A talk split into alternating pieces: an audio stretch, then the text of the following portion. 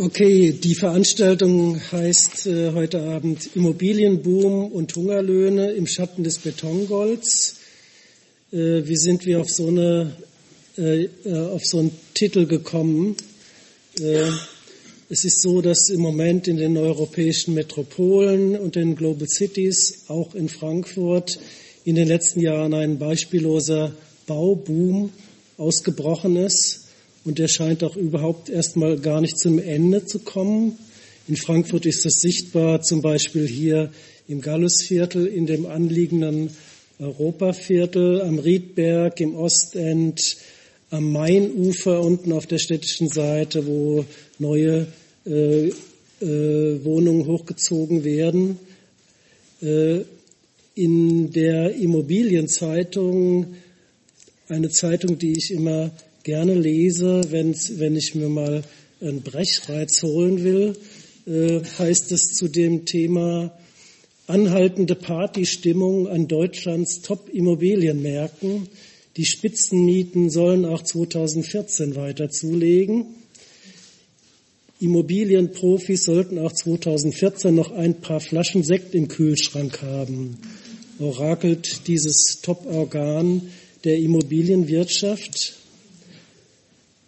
Andererseits äh, schwingt äh, gerade was die Immobilienwirtschaft angeht auch immer eine gewisse Skepsis mit. Die Blase taucht immer mal wieder auf, die sich eventuell auftun könnte. Platzt dieser Luftballon vielleicht doch eher, als die Experten vorhersagen? Fragezeichen, Fragezeichen. Keiner weiß es so ganz genau. Und auf der diesjährigen Euro, Euro Finance Week äh, die in dessen Rahmen ja diese äh, Veranstaltung hier stattfindet, äh, ist diese Entwicklung auf den Immobilienmärkten auch äh, das Thema von zwei Veranstaltungen. Die IAK selber lädt zu einem Immobilienkolloquium der regionalen Immobilienakteure ein und es gibt eine weitere Veranstaltung, das European Real Estate Forum und dieses stellt eher skeptische Fragen und zwar Asset Class Real Estate, Crash or Soft Landing, Boom or Bust, Burst. Gleichzeitig äh, zu diesen skeptischen Fragen äh, tauchen in den Medien immer mehr auch die realen Arbeits- und Lebensbedingungen der Arbeiter auf, die in den Glaspal die, die Glaspaläste und die hochpreisigen Eigentums- und Mietwohnungen hochziehen ich habe ja schon gesagt, wo sie hochgezogen werden, unter anderem hier im ganz nahen Europaviertel, wo es unter 14,50 Euro nichts zu, zu bekommen ist. Und äh, damit kontrastieren skandalträchtige Löhne, zum Beispiel bei rumänischen Bauarbeitern. 1,29 Euro war da mal die Rede, was äh, eben auch der, in, der, in den Medien skandalisiert worden ist. Open-End-Arbeitszeiten, miserable Wohnverhältnisse für die prekär beschäftigten Menschen. Äh, zum Beispiel, selbst in der FAZ ist das mittlerweile angekommen äh, und auch in der, selbstverständlich natürlich auch in Gewerkschaftszeitungen. Gerade was hier die, äh, was das Ostend angeht, steht hier Thema unterste Stufe Arbeitsstrich, Arbeiterstrich. Das heißt, Leute, die äh, äh, als Tagelöhne angeworben werden und die zum Teil in ihren eigenen PKWs übernachten äh, im Ostend. Das sind alles solche Seiten, die nicht unbedingt, äh, die ab und zu mal auftauchen, aber die eigentlich in irgendeiner Weise doch äh, mit damit zusammenhängen, was hier auf dem Immobilienmarkt eigentlich los ist. Wir wollen hier jetzt mit unserer Veranstaltung einen Einblick in die realen Arbeits- und Lebensverhältnisse geben und die politischen Möglichkeiten der Kommune diskutieren und die Hintergründe der Entwicklung auf dem Bausektor beleuchten. Da könnte man sich jetzt viele Fragestellungen äh, überlegen, zum Beispiel, warum stürzen sich die Investoren aus dem Finanzsektor gerade auf diese Anlagen in der Immobilienwirtschaft, aber auch äh,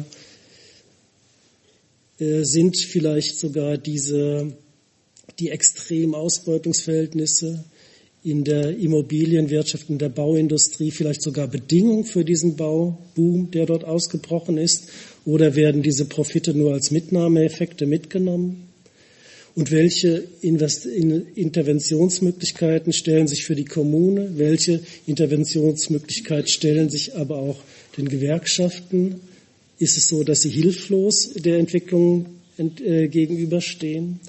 Also wir versuchen sozusagen einen Spannungsbogen herzustellen von diesem Bereich der Finanzialisierung der Wohnungsversorgung über die politischen Interventionsmöglichkeiten hin zu den konkreten Arbeitsverhältnissen im Bausektor und was wir selbst vielleicht außer uns jetzt darüber auszutauschen, auch wo wir selber eigene Interventionen anstoßen können. Diese Themen, die ganz schön anspruchsvoll sind, wahrscheinlich für einen Abend, vielleicht mal sehen, wie weit wir kommen. Dafür haben wir drei Referenten und Referentinnen hier. Susanne Hick von der Uni Frankfurt, äh, die sich mit dieser Thematik äh, von, von Wohnungsbau als Finanzanlage, Finanzialisierung beschäftigen wird hauptsächlich. Bernd Berliner, ebenfalls von der Uni Frankfurt, der die Thematik behandeln wird. Äh, was sind die Möglichkeiten auf einem politischen, auf dem politischen Sektor eigentlich? Vielleicht auch am Beispiel von Frankfurt. Was spielt da zum Beispiel so eine Institution wie diese ABG Holding für eine Rolle? Und als letztes äh, der Kollege von der IGBAU äh, zu den Arbeits- und Lebensverhältnissen dieser hauptsächlich dieser sehr oft prekär beschäftigten Bauarbeiter. Wir haben uns das jetzt so gedacht, dass es äh, zunächst mal diese drei Inputs geben wird, nacheinander. Ich würde vorschlagen, dass wir nach den äh, jeweils einzelnen Beiträgen äh, eventuell kurze sachliche Nachfragen stellen können, aber keine größeren Debattenbeiträge und dass wir dann am Schluss sozusagen in die gemeinsame Diskussion einsteigen. Außerdem ist es so, dass äh, Radio 99 Prozent oder wie heißt ihr? 99 Prozent, ja. Dass Sie gerne die Aufzeichnung, äh, gerne die Beiträge aufzeichnen wollen. Gibt es da prinzipielle Einwände aus dem Publikum? Dann machen wir das einfach so. Und dann würde ich äh, Susanne bitten, anzufangen. Okay, also ich bin ja gebeten worden, eher so diesen Rahmen zu machen. Also wie kann man das überhaupt verstehen, was gegenwärtig äh, passiert? Ich meine, da muss man ja erstmal feststellen, dass wir gegenwärtig, ähm, und das nicht erst seit gestern, sondern seit einiger Zeit, eine enorme Ausweitung von ökonomischen äh, Verwertungsmöglichkeiten feststellen können, und zwar im Zuge von politischen Deregulierungen und auch von Liberalisierung der Finanzmärkte. Und im Zuge dessen wird vieles zum potenziellen Investment. Öffentliche Wohnungen, Güter der Daseinsvorsorge, Gesundheit, Nahrungsmittel, landwirtschaftlicher Boden, CO2-Emissionen, äh, bei dem jetzt Entscheidungen über Investition und Desinvestition äh, anhand von Renditekennzahlen äh, gefällt wird. Das bedeutet, dass der Gebrauchswert zunehmend aus dem Blick gerät, wobei klar ist, CO2-Emissionen haben keinen Gebrauchswert. Ähm, zugunsten von Indizes, die den finanzwirtschaftlichen Erfolg und Misserfolg äh, messen sollen und damit dann auch eine Finanzialisierung von Gütern bewirkt. Und das gilt auch für Immobilien. Und zwar unabhängig davon, ob es jetzt Gewerbeimmobilien oder Wohnimmobilien sind. Die haben einen Status von einem, als Finanzprodukt äh, erhalten und unterliegen damit äh, einer Finanzialisierung. Ähm, Moment.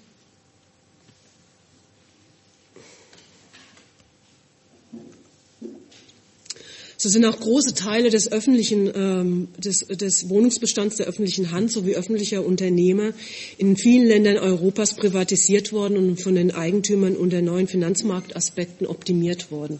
Was ihr hinter mir seht, sind jetzt seit 1999 die verkauften Wohnungen nach Portfoliogrößen. Und das sind überwiegend die Wohnungen eben, ähm, die ehemaligen öffentlichen Wohnungen und ähm, die von semi-staatlichen äh, Unternehmen, so wie Post und äh, äh, Telepost und Bahn. Ähm, und zum Teil dann nochmal größere Bestände von äh, Unternehmen, von äh, Wohnungsunternehmen. Also und Wohnungen von Unternehmen.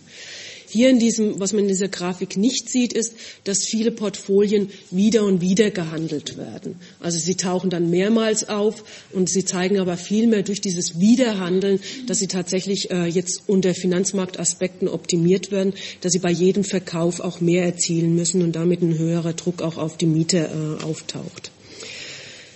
Aber das ist das eine. Das andere ist auch, dass Unternehmen grundsätzlich versuchen, ihre Immobilien äh, finanziell zu verwerten.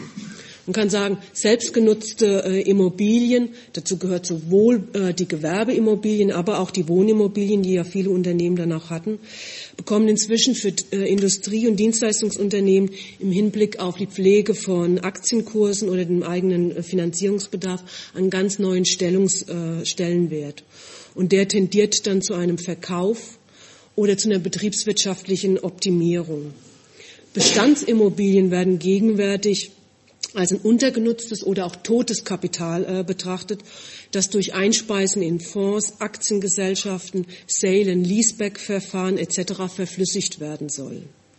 Und Messlatte ist dabei immer die äh, möglichen Erträge in anderen äh, Finanzmarktbereichen. Grundsätzlich kann man feststellen, dass es inzwischen eine Vielzahl von finanzmarktbasierten Anlagemöglichkeiten gibt. Es gibt unter anderem Real Estate Investment Trusts, da werden vor allen Dingen Wohnungen gehandelt, Immobilien AGs, Wohnen als auch Gewerbe, äh, Real Estate Private Equity Fonds, ziemlich breit aufgestellt, investieren in alles, was äh, Immobilien betrifft offene und geschlossene äh, Immobilienfonds, die jeweils unterschiedliche Risikoprofile äh, beinhalten und bedienen und äh, Gewinn- und Rückgabemöglichkeiten haben und damit ein breites Feld von äh, Anlagebedürfnissen und Wünschen bedienen. Und wie sich das beispielsweise bei den offenen Immobilienfonds seit 1980 entwickelt hat, kann man äh, hinter mir sehen. Wir sehen das vor allen Dingen ab 1990 ein starker Boom eingetreten ist und der hängt damit zusammen, dass äh, dieses Produkt liberalisiert worden ist. Also dass, äh, dass Fonds inzwischen also ab äh, 1992 europaweit investieren konnten und dann ab 2000 groß, äh, grob weltweit. Und äh, man sieht da ja nochmal den Knick in der ähm, zu Zeiten der Finanzkrise etwas äh, davor. Aber schlussendlich ist es eine unglaubliche Erfolgsstory, um es mal so zu sagen. Ja. Dahinter äh, setzen, äh, stehen Publikumsfonds, da kann jeder investieren, ihr, ich. Und dahinter stehen aber auch Spezialfonds, da rede ich dann gleich noch drüber. Ähm, grundsätzlich, wie gesagt, ist dadurch auch das mögliche, das verfügbare Investitionskapital äh, vergrößert worden.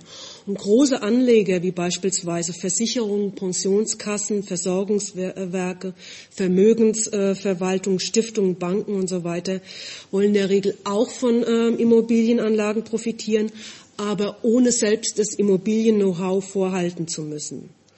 Und aus diesen Gründen investieren äh, diese Akteure in der Regel dann in offene und geschlossene Fonds und in der jüngeren äh, Vergangenheit dann in Sonderformen, wie zum Beispiel diesen Immobilien-Spezialfonds, die auch ein unglaubliches Wachstum ähm, entwickelt haben. Die, diese Sonderform Immobilien-Spezialfonds ist explizit für institutionelle Investoren in Deutschland entwickelt worden und hat äh, eine rasante Entwicklung erfahren. Allein in zehn Jahren von 99 bis 2009 stieg das Netto-Fondsvolumen aller in Deutschland gelisteten Immobilien-Spezialfonds von 4,6 Milliarden auf 24,7 Milliarden, also eine Verfünffachung. Und dahinter steht auch ein unglaublicher Anlagedruck, der unter anderem davon ausgeht, dass es eben jetzt die äh, Pensionskassen gibt, die Pensionsfonds, in denen wahrscheinlich auch einige, die hier sitzen, äh, Geld anlegen das dann wiederum äh, dann in Immobilien unter anderem dann auch angelegt worden wird. Was ich damit sagen will, ist eigentlich nur, dass Immobilien eine Anlage geworden sind, wie viele andere auch. Immobilien sind, Immobilien sind liquide geworden. Sie können gehandelt werden auf weltweiten Märkten. Die Rendite muss vor allen Dingen mit Anlagen wie Staatsanleihen und Unternehmensanleihen vergleichbar sein. Das heißt, dass die Kennziffern zur Messung des Ertrags ähnlich sind, ähnlich strukturiert sind wie auf, ähm, für andere Produkte auf den Finanzmärkten. Und das bedeutet, dass Immobilieninvestitionen und Verwertung auch dem Auf und Ab von äh, Finanzmarktkonjunkturen äh, folgt. Immobilien sind aus dieser Perspektive nicht mehr vorrangig Gebrauchsgegenstände, sondern eine Form äh, der Finanzanlage. Und Finanzialisierung bedeutet äh, damit, dass es eine Entwicklung gibt, in der es eine veränderte Wahrnehmung und auch Verwertung von Immobilien gibt. In Deutschland insbesondere kann man dieses Auf und Ab gut äh, erkennen. Deutsche Immobilien, insbesondere die Wohnimmobilien, weniger die Gewerbeimmobilien, waren die ganze Zeit ein eher unattraktives äh, Produkt. Natürlich gab es Liberalisierung auch im Mietrecht, die haben nochmal äh, sehr dazu äh, beigetragen.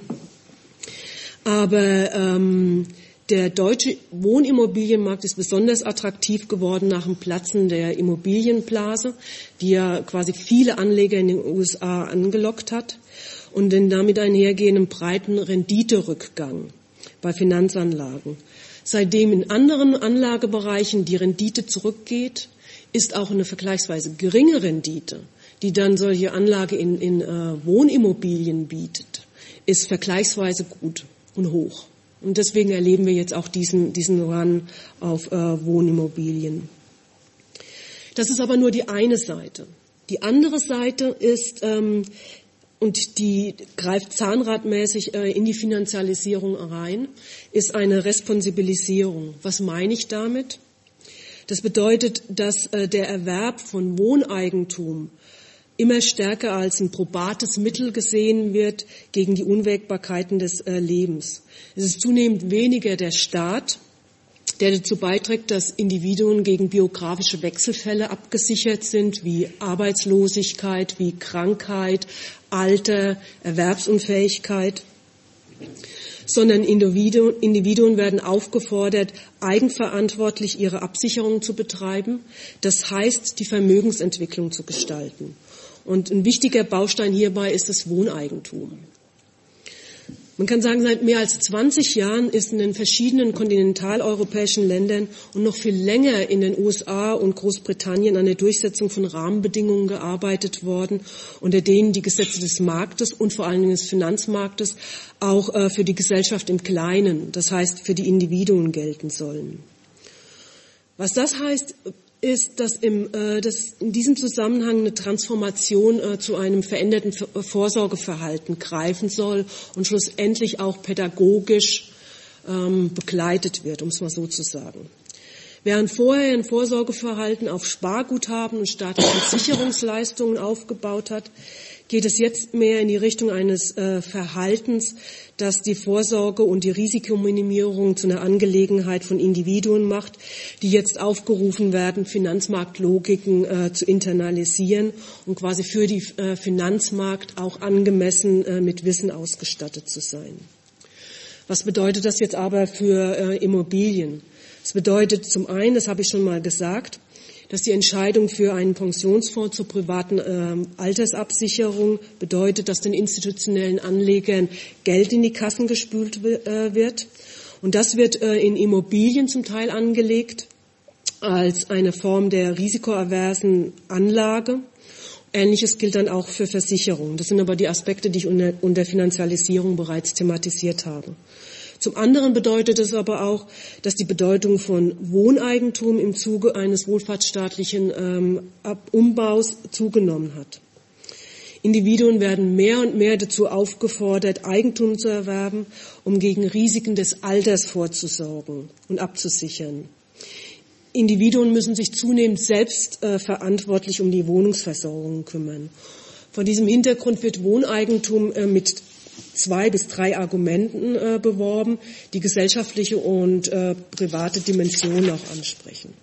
Zum einen wird gesagt, in, dass in Städten diese, der, ein höherer Anteil von Eigentümerinnen in Quartieren eine höhere soziale Stabilität ähm, bewirken würde. Sie wissen, soziale Durchmischung, hm, die dann stabil sein soll, sowie ein vermehrtes bürgerschaftliches Engagement mit sich bringen soll. Wohneigentum sei eine geeignete Form der Altersvorsorge und Wohneigentum würde zu einer höheren Lebenszufriedenheit ähm, von Eigentümerinnen beitragen im Vergleich zu Mieterinnen. Dahinter steht nichts anderes als äh, das Ziel, gesellschaftliche Subjekte zu äh, ertüchtigen. In regierungsnahen Publikationen, die noch äh, stärker einer FDP-Logik, glaube ich, ähm, ähm, entsprechen, wird beschworen, dass Menschen für sich selbst sorgen sollen und für ihre Nächsten und dass diese Verantwortung nicht auf den Staat zurückprojiziert werden soll. Menschen sollen ein eigenes Verantwortungsbewusstsein entwickeln und verinnerlichen und sie sollen sich nicht mehr auf externe Kräfte wie den Staat äh, verlassen. Das ist natürlich besonders prekär, wenn man bedenkt, dass die europäischen Länder bis in die 70er Jahre und darüber hinaus immer noch weitere Möglichkeiten hatten, neben dem Eigentum ähm, Menschen mit Wohnraum zu versorgen. Und jetzt nicht mehr. Aber was war es zu diesem Zeitpunkt? Genossenschaftswohnungen, natürlich auch private äh, äh, Mietwohnungen, Sozialwohnungen, öffentliche Wohnungen der Kommunen und großen öffentlichen Arbeitgebern.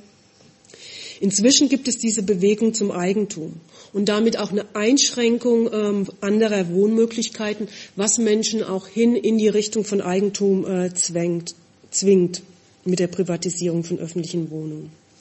Und wie gesagt, der Hintergrund äh, besteht darin, dass Eigentum mit einer vermeintlichen Vorteilhaftigkeit äh, selbstgenutzter Immobilien äh, verbunden wird.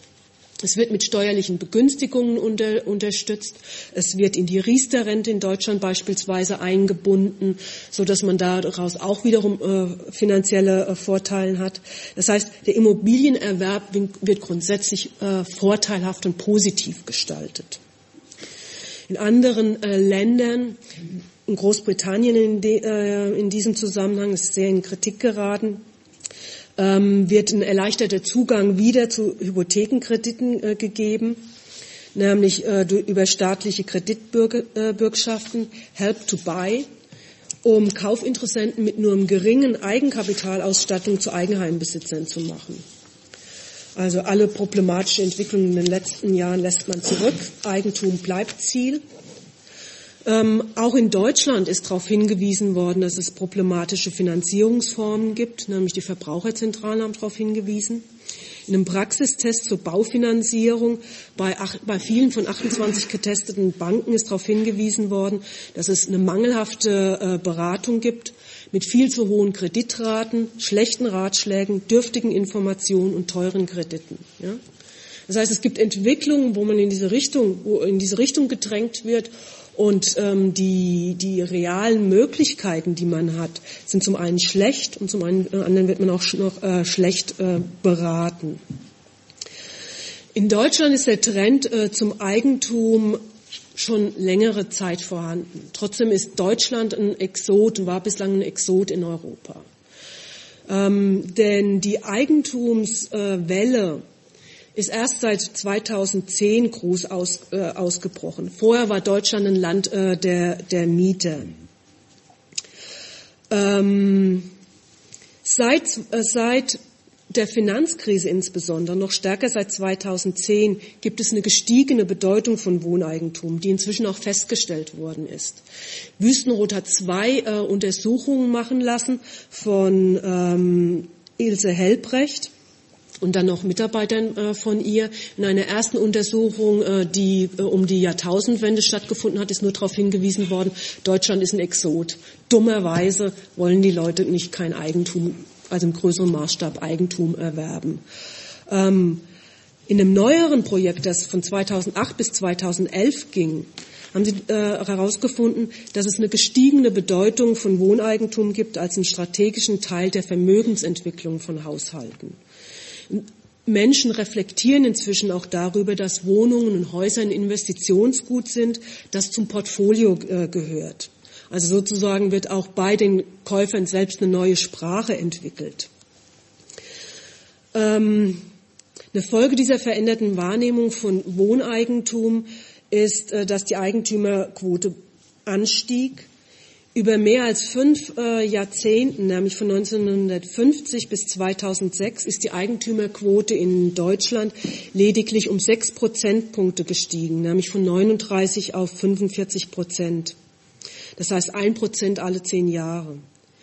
Seit 2006, das heißt grob seit äh, sieben Jahren, ist die Eigentümerquote um äh, drei Prozent weiter gestiegen. Also das ist na, natürlich eine geringe Zahl, nur wenn man das im Vergleich zu den anderen Jahren davor betrachtet, das ist eine unglaubliche Steigerung. Ne?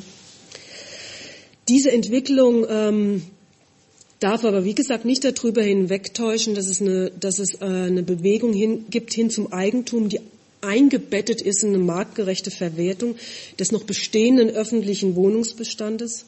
Und vor dem Hintergrund, dass Wohnen nun stärker von Marktprozessen geprägt wird, wird sicheres Wohnen zum Eigen, äh, im Eigenheim zum Traum.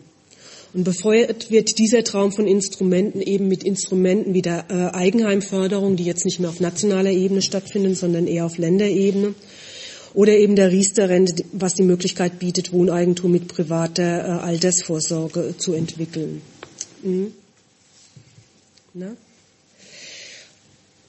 Die Folgen davon sind, ach, das kann man eigentlich nicht erkennen. Gut, dann lasst es mich mal anders äh, sagen. Die Folgen, die Folgen davon sind, wie die Deutsche Bundesbank selbst sagt in, äh, im äh, Finanzstabilitätsbericht, ist, dass die Mietpreise als auch die Eigentumspreise enorm gestiegen sind.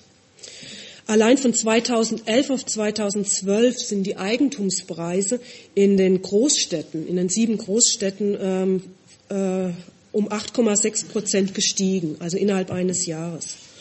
Und allein in den drei Quartalen 2013 sind die Eigentumspreise um äh, weitere neun Prozent gestiegen. Ja? Man kann sagen, es schießt durch die Decke. Inzwischen warnt auch die, ähm, die Deutsche Bundesbank, es ist zu einer Über Überbewertung von Wohnungen gekommen. Es wird gegenwärtig gesagt, 20 Prozent seien sie überbewertet. Und im neuesten äh, Finanzstabilitätsbericht, das darf ich ja noch sagen, ne? es gibt nämlich Arbeitsteilung, ähm, im neuesten äh, Finanzstabilitätsbericht äh, wird gesagt, dass es äh, ein ziemlich starkes Kreditwachstum sei festzustellen. Und das sei besonders hoch in Regionen mit besonders hohen Preissteigerungen. Dazu gehört Frankfurt, Hamburg, Berlin, München, Stuttgart, Düsseldorf, Köln. Ja, also die großen, die deutschen Großstädte. Und hier zeigt sich auch, und das finde ich das Spannende und damit höre ich auf, hier zeigt sich auch, dass die Immobilienfinanzierung mit einem sehr hohen Fremdkapitaleinsatz stattfindet und dass es nicht unüblich ist. Und das ist vollkommen entgegen dem, was uns allen andauernd tagtäglich in der Presse gesagt wird. Aber auch die Bundesbank ist natürlich vorsichtig.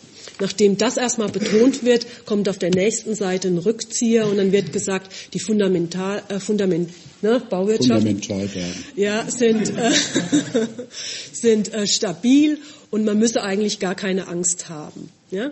Vor diesem Hintergrund wundert es mich aber umso mehr, dass in jedem Monatsbericht und in jedem, äh, in dem neuesten Stabilitätsbericht immer mehr darauf gedrängt wird, dass man doch bitte schön aufpassen soll. Gut, damit höre ich auf und jetzt komme ich, äh, kommt Bernd. Hallo, schönen guten Abend auch von meiner Seite. Ähm, die Arbeitsteilung war qua Anfrage so, dass ich jetzt ein paar Aspekte skizzieren will von Interventionsmöglichkeiten. Also Susanne hat ja anhand von zwei Begriffen den großen Trend dargestellt. Nur nochmal zur Sicherheit, Rekapitulation schadet nie. Finanzialisierung, also durch Deregulierung werden immer mehr Möglichkeiten geschaffen, dass Immobilien als reines Investment gesehen werden. Restponsibilisierung durch Restrukturierung von Sozialstaat und so weiter wird immer mehr oder weniger sanfter Druck auf Individuen aufgebaut, auch wirklich Individuen zu kaufen, äh, zu Immobilien zu kaufen und Individuen auch, aber Immobilien insbesondere zu kaufen, beziehungsweise in die zu investieren. Das war sozusagen der große Zusammenhang. So, was ist jetzt die Lösung? Gut, erstmal die schlechte Nachricht mit Friedrich Engels. Solange die kapitalistische Produktionsweise besteht, solange ist es eine Torheit, die Wohnungsfrage einzeln lösen zu wollen. Also innerhalb der großen Kritik der politischen Ökonomie, und ich finde, das ist nach wie vor völlig richtig, ist die Wohnungsfrage eine Unterabteilung der größeren Frage, wie hier in unserer Gesellschaft Reichtumsproduktion und Verteilung organisiert ist. Völlig zu Recht hat ein großartiger Kollege Andy Merrifield gefragt, und was machen wir in der Zwischenzeit in Bezug auf die Wohnungsfrage. Und dazu jetzt ein paar Aspekte, die mehr oder weniger gut hoffentlich anschließen. Bevor die Lösung kommt, doch nochmal die Problematisierung oder noch eine Zuspitzung dessen, was Susanne im Prinzip schon gesagt hat. Hans-Dieter von Frieling, großartiger Kollege aus Göttingen, hat es sehr prägnant formuliert, der kapitalistische Wohnungsmarkt funktioniert nur unter der Bedingung des Mangels der Wohnungsnot. Es gäbe keinen Markt, wenn es nicht einen Mangel gäbe. Immer nur dadurch, dass es im Prinzip einen Mangel gibt, gibt es auch tatsächlich sowas wie einen Wohnungsmarkt, also Leute, die investieren in gebaute Umwelt, in Immobilien verschiedenen Typus, damit andere sie mieten können. Das sieht man immer daran, und in Deutschland in den letzten 20 Jahren besonders gut, dass wenn zu viel Leerstand da ist und die, die Preise in den Keller gehen, Stadtrückbau stattfindet. Dass Schrumpfung staatlich orchestriert wird, damit der Markt wieder ins Laufen kommt, wie in vielen ostdeutschen Städten, wie teilweise im Ruhrgebiet. Also dass staatlicherseits Wohnungen zurückgebaut werden, damit die Preise wieder steigen in den übrigen Wohnungen. Ne? Dann, dann sieht man das so wunderbar, dass dieser Mangel eine Grundbedingung ist, damit kapitalistischer Wohnungsmarkt überhaupt funktioniert funktioniert in dem Sinne, dass es überhaupt jemanden gibt, der in ihn investiert, in ihm eine renditeträchtige Investitionssphäre sieht. Wohnungsnot wurde in Westdeutschland regelmäßig auf, ausgerufen. Das sieht man jetzt gar nicht so richtig gut, aber die neue Wohnungsnot war zum Beispiel 1981 Thema.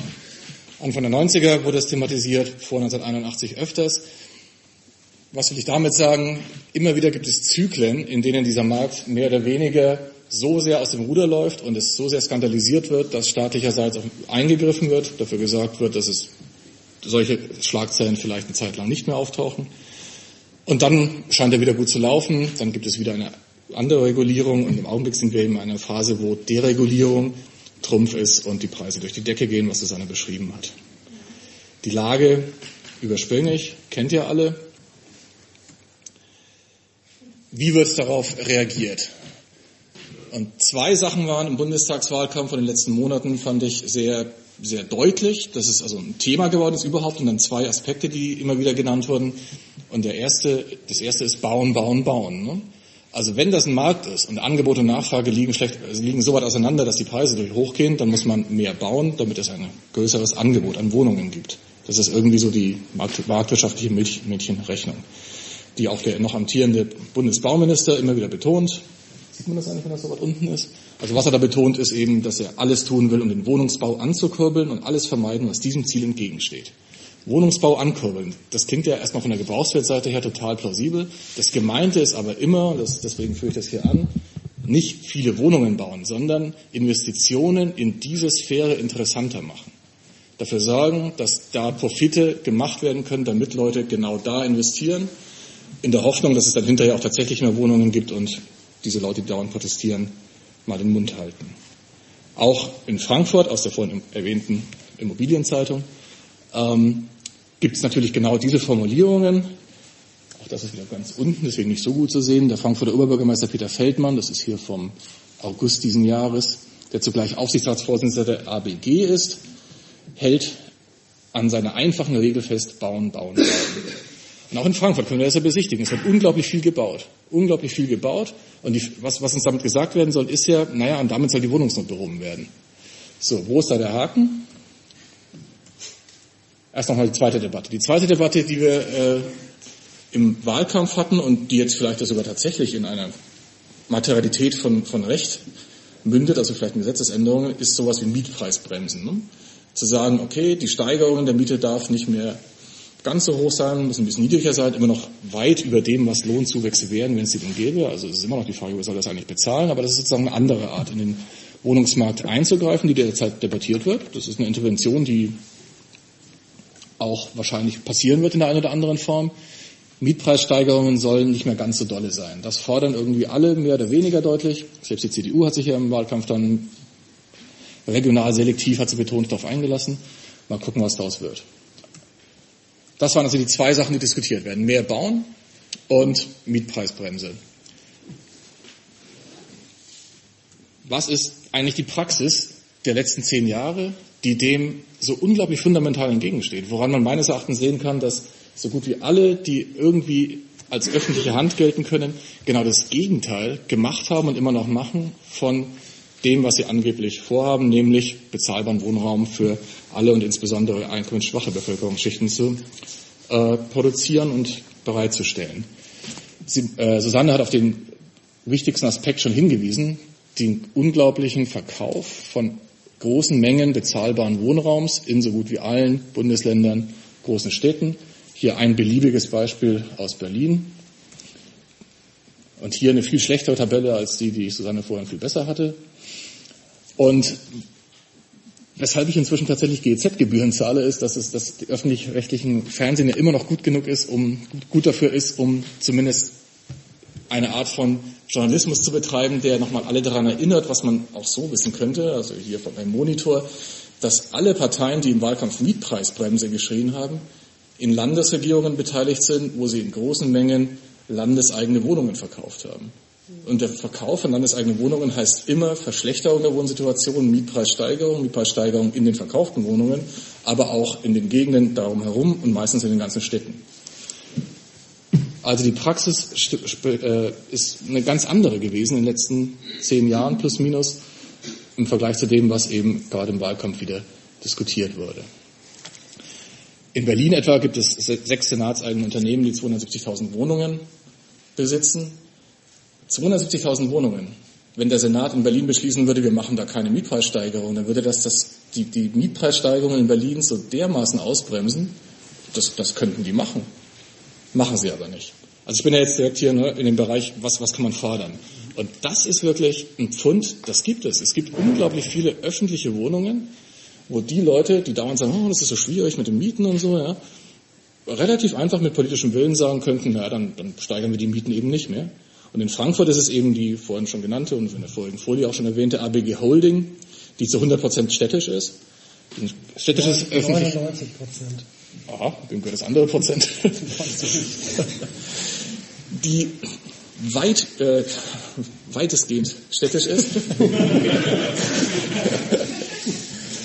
Investmentmöglichkeit, wenn man daraus kaufen kann. Ich weiß nicht gar nicht die aber eben angehalten ist von der Stadt Frankfurt, betriebswirtschaftlich zu, äh, zu agieren, also Gewinne zu machen, ja, die ähm, 50.000 Wohnungen besitzt und Wohnraum für fast ein Viertel der Frankfurter Bevölkerung besitzt.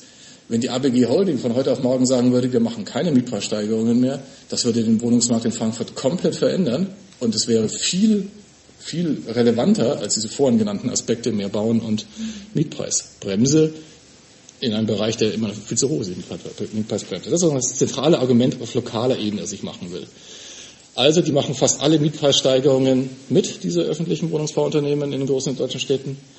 Und eine schöne ideologische Verbrämung dessen ist eben die Formulierung, die wir in Frankfurt kennen. Die ABG baut jetzt eben für alle. Sie baut nicht mehr für die Einkommensschwachen, sondern sie baut für alle.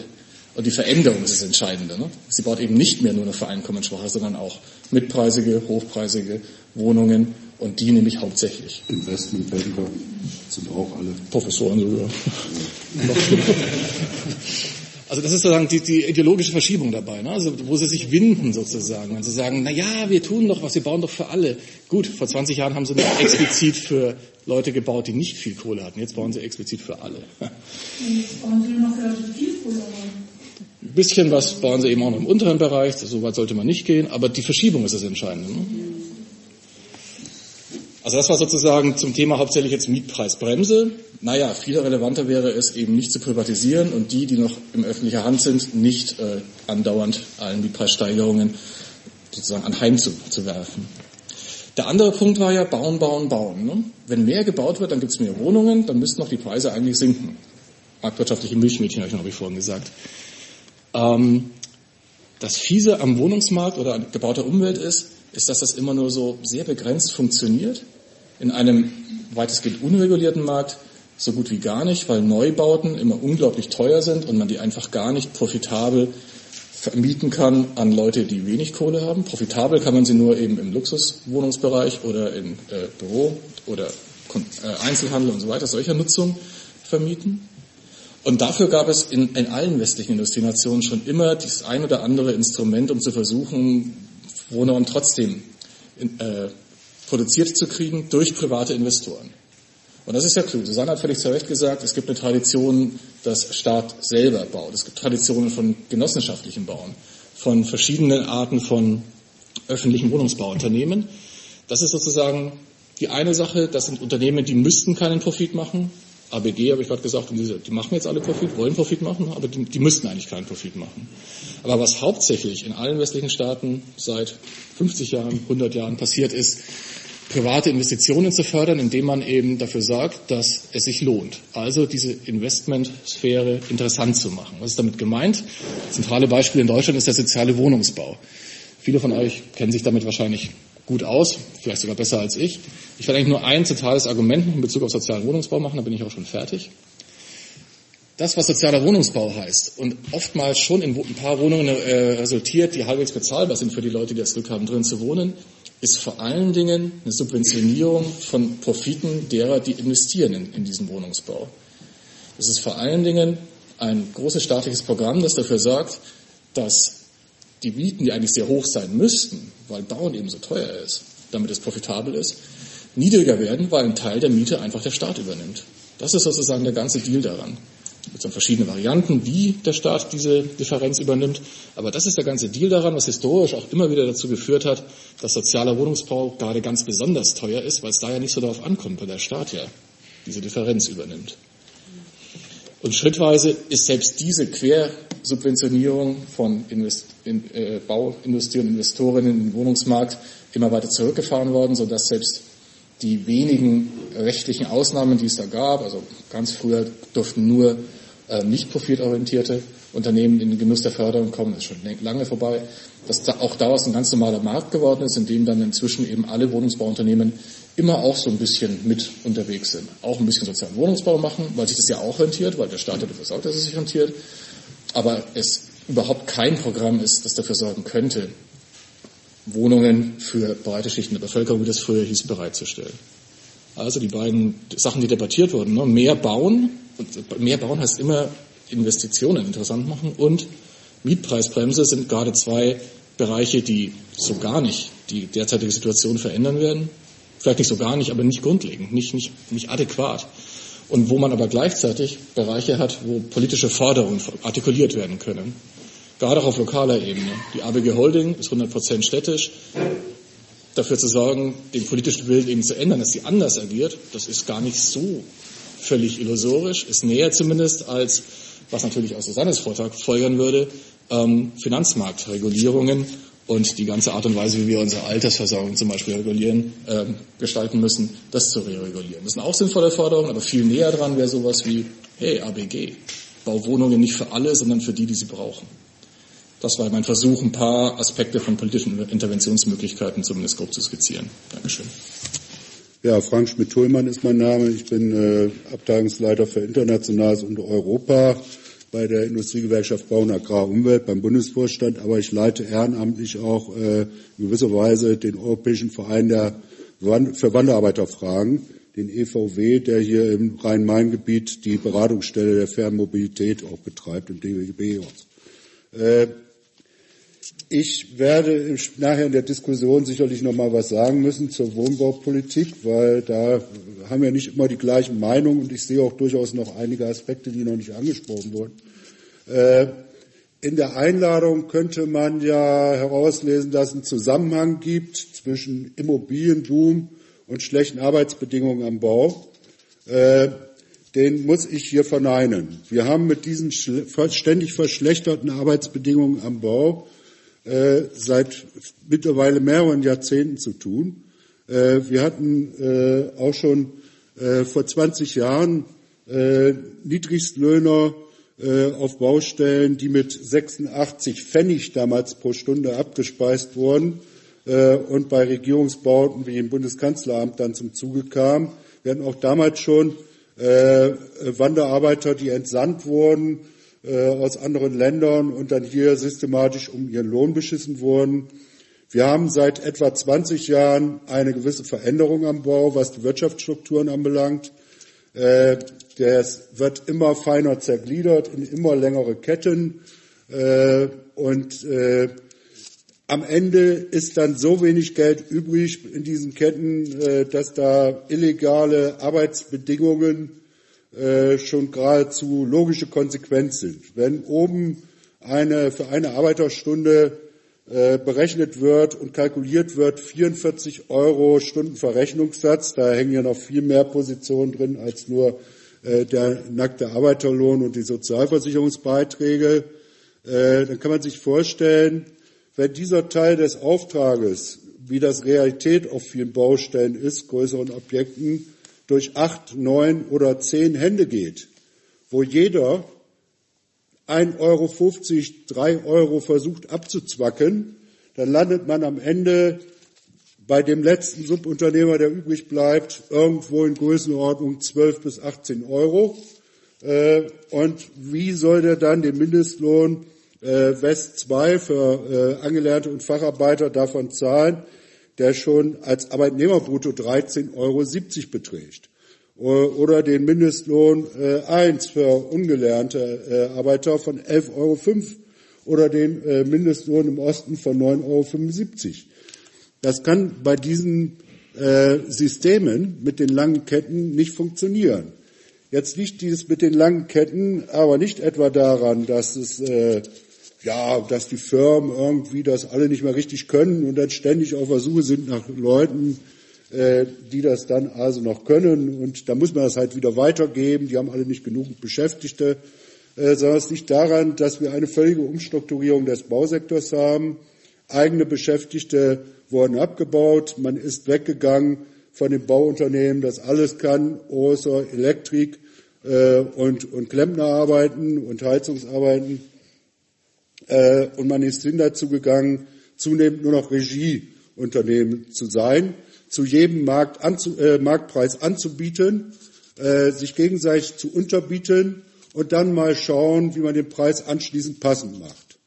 Und äh, je niedriger man im Preis gegangen ist, äh, umso eher ist es dann, dass dieser Auftrag durch viele, viele Hände weitergegeben wird, weil man weiß schon, was am Ende passieren wird und will das damit verbundene strafrechtliche Risiko, Bußgeldrisiko und so weiter, will man durch eine Errichtung einer großen Strohmänner Subunternehmerkette halt verdünnen, sodass man als derjenige, der es oben organisiert, nicht persönlich in den Knast einfahren muss. Äh, das funktioniert dann auch relativ häufig mit Kickback auf verschiedenen Stufen. Also jeder der angeblichen Subunternehmer, die da dazwischen geschaltet werden, äh, bevor dann der Unternehmer kommt, der dann die ganz üblen Praktiken mit realen Beschäftigten auf Baustellen durchzieht. Äh, die meisten in dieser Kette sind Strohleute, die zahlen wieder nach oben. Äh, dafür, dass sie den Auftrag pro forma auf dem Papier bekommen haben und sich da ihren einen Euro oder sowas wegnehmen durften. Auch das spielt bei diesen Geflechten eine ganz große Rolle. Und das führt dann äh, zunehmend dazu, dass gar keine regulären Arbeitsverträge am Ende mehr stehen, sondern den Betroffenen selbst die minimalsten Rechte, die mit auch einem noch so schlechten Arbeitsvertrag verbunden sind, zum Beispiel Anspruch auf einen bezahlten Mindesturlaub, Anspruch auf Lohnverzahlung, Anspruch auf Sozialversicherung entzogen werden und zunehmend Scheinselbstständigkeit dann am Ende steht. Äh, oder modernes Tagelöhnertum. Äh, da haben wir in Frankfurt jede Menge Fälle von.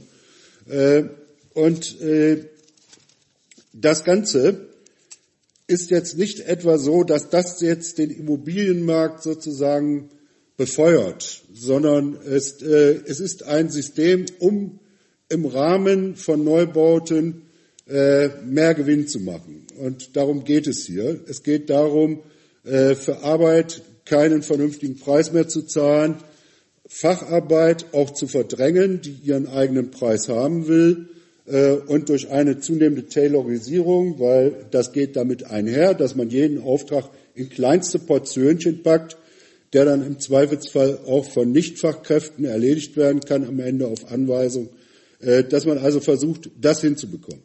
Äh, wir haben als Gewerkschaften als IGBAU haben wir das sehr früh erkannt, was da auf uns zukommt. Wir haben versucht, mit verschiedensten Methoden dagegen zu steuern. Letztlich sind wir dabei gelandet, äh, dass wir Mindestlöhne geschaffen haben, äh, dass wir uns für die Arbeitnehmerentsendeриchtlinie auf europäischer Ebene und das Arbeitnehmerentsendegesetz auf deutscher Ebene eingesetzt haben, äh, dann allgemeinverbindliche Mindestlohntarife äh, geschaffen haben, nachdem die gesetzlichen Voraussetzungen dafür da waren, in einer Novelle des Arbeitnehmerentsendegesetzes, weil wir das System mit den Generalunternehmern allmählich durchschaut haben, uns dann für die Generalunternehmerhaftung und Auftraggeberhaftung eingesetzt haben, mit der wir zumindest was die Netto-Mindestlöhne und die Urlaubsansprüche anbelangt, die ganzen künstlichen Konstrukte von Ketten durchschneiden können, Generalunternehmer, gewerblicher Auftraggeber am Bau haften wie ein selbstschuldnerischer Bürger, der auf die Einrede der Vorausklage verzichtet hat. Das heißt, ich brauche mich nicht mit diesen ganzen äh, Strohmännern aufzuhalten. Ich kann direkt dahin gehen, wo das Geld ist. Äh, das war unser Ansatz. Der trägt begrenzt.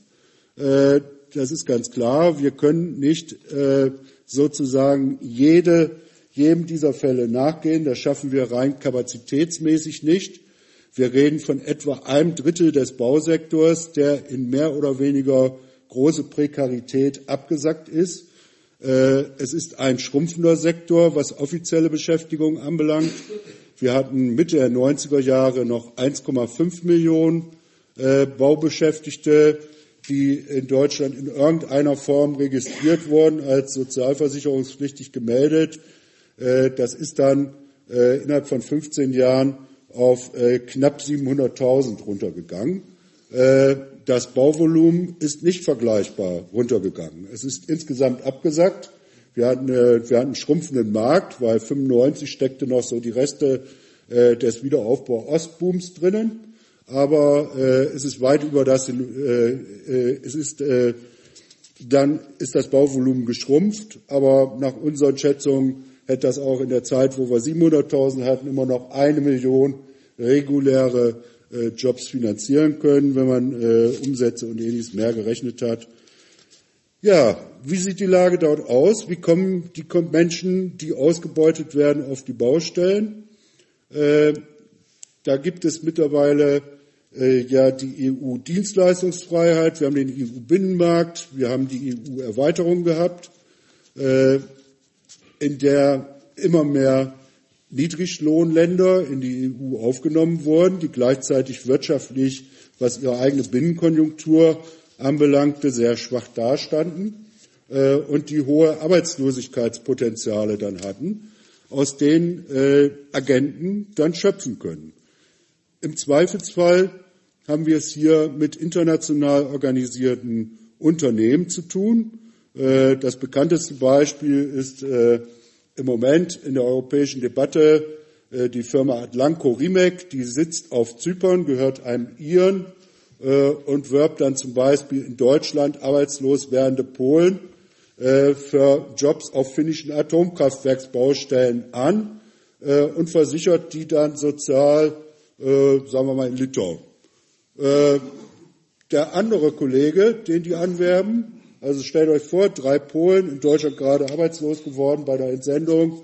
da kommt jetzt der Anwerber dieser Firma, äh, ja, der nächste Kollege, der wird dann vielleicht in Estland sozialversichert und der dritte, sagen wir mal, in Malta. So, äh, wie das gerade passt. Diese Firma hat 20 oder so ähnlich äh, Deckfirmen, das sind jetzt die uns bekannten in den verschiedensten EU-Ländern und jongliert immer mit drei, vier Länderkonstellationen. Das gesamte EU-Entsenderecht ist auf zwei Länderkonstellationen ausgerichtet. Firma aus Land A mit Arbeitern aus Land A, theoretisches Konstrukt Stammbeschäftigten, kriegt auch mal einen Auftrag in Land B und macht dann mit seinen eigenen Beschäftigten da ein paar Monate diesen Auftrag. Äh, mittlerweile haben wir da A, B, C, D, E, F, G Konstellation äh, und da kann kein Mensch mehr nachhalten, äh, wie da zum Beispiel auch nur, wo da Sozialversicherung gezahlt wird. Die Betroffenen werden also später große Probleme haben, wenn sie versuchen, bei allen Sozialversicherungen äh, ihre Sozialversicherungsansprüche zu bekommen. Dann haben wir staatliche Exportförderung. Äh, in Rumänien zum Beispiel äh, wird also die Sozialversicherung von Entsendearbeitern, die hier, äh, wenn gezahlt wird, etwa 1200 Euro real bekommen. Äh, das hat sich so eingepegelt bei rumänischen Arbeitern, bei polnischen Arbeitern liegt das höher.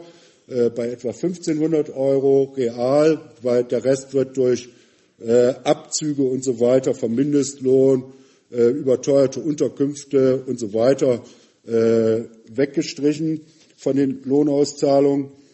Ja, da wird dann zum Beispiel auf der Basis des Mindestlohns von Rumänien verbeitragt für die Zeit der Entsendung. Also auf der Basis von 170 Euro im Monat. Ein Bauarbeiter, der in Rumänien mit seiner rumänischen Firma baut, würde aber zum Beispiel etwa 500 Euro verdienen. Äh, und äh, würde entsprechend für 500 Euro einen Rentenanspruch erwerben in der rumänischen Sozialversicherung. Das wird offiziell mehr oder weniger von rumänischen Stellen abgedeckt. Das sind jetzt nur kleine Facetten. Das geht jetzt auch nicht gegen irgendwelche Länder. Äh, die wechseln ständig. Vor, paar, äh, vor zwei Jahrzehnten waren die portugiesischen äh, Entsendeunternehmen äh, diejenigen, die die billigsten waren. Dann ging das über auf osteuropäische Unternehmen. Auch da wechseln die Länder. Äh, früher waren es polnische Unternehmen. Jetzt werden auch die allmählich zu teuer. Und jetzt wechselt man dann eben auf rumänische und bulgarische Unternehmen. Das zieht sich so durch. Wir haben auch teilweise innerhalb Deutschlands Nichtbezahlung des Westmindestlohns an ostdeutsche Bauarbeiter. Wir haben Scheinselbstständigkeit auch bei hier ansässigen äh, Bevölkerungen. Äh, also man soll das jetzt nicht als ein reines Ausbeutung von ausländischen Arbeitern Thema betrachten. Äh, Prekarität in den verschiedensten Formen ist am Bau mittlerweile einkalkuliert. Ausbeutung ist einkalkuliert. Äh, die Billigsten kriegen die Aufträge und die staatliche Politik, grundsätzlich an die Billigsten zu vergeben, die in den letzten Jahrzehnten immer weiter ausgedehnt wurde, äh, die trägt das ihre dazu bei. Was auch sicherlich eine Mitursache ist, und da kommen wir jetzt vielleicht auf einen ganz kleinen Zusammenhang, äh, vor etwa 30 Jahren wurde, als die Kohlregierung frisch ans Ruder kam, den Wohnungsbaugenossenschaften und Wohnungsbauunternehmen äh, ein Teil ihrer Steuerprivilegien gestrichen und bei der Gemeinnützigkeit tat sich was Negatives. Äh, das hat sie auch dazu getrieben, äh, dass sie anders dann vorgegangen sind und dass das ganze Gebaren auch von öffentlichen Wohnbaugesellschaften dann in Richtung Profithecken äh, ging, weil bestimmte Bremsen entfielen. Vorher waren das in der Regel gemeinnützige GmbHs mit drei Prozent Maximalgewinn, der dann der Rest musste reinvestiert werden. Da konnte man sich auch leisten, halbwegs normale Arbeitsbedingungen noch zu haben. Äh, und mit, speziell mit dem Verschwinden eines der größten der neuen Heimat, als die zerschlagen wurde, aber auch einige andere große äh, aus dem Ruhrbergbau und ähnlichem mehr, äh, da ist dann dieses äh, gesamte Gefüge ins Rutschen gekommen. Also das sind mal so ein paar Schlaglichter, äh, die ich hier reinwerfen wollte. Was können wir tun? Wir behalten unsere Mindestlohnpolitik bei. Wir versuchen sie durchzusetzen. Äh, wir sind auch von der Politik weggegangen, dass du bei uns erst drei Monate Mitglied sein musst, äh, damit wir dich vertreten bei Entsendearbeitern und frisch angeworbenen Migranten, die das nicht wissen können. Äh, da gehen wir da anders damit um und die kurzen Aufenthalte haben.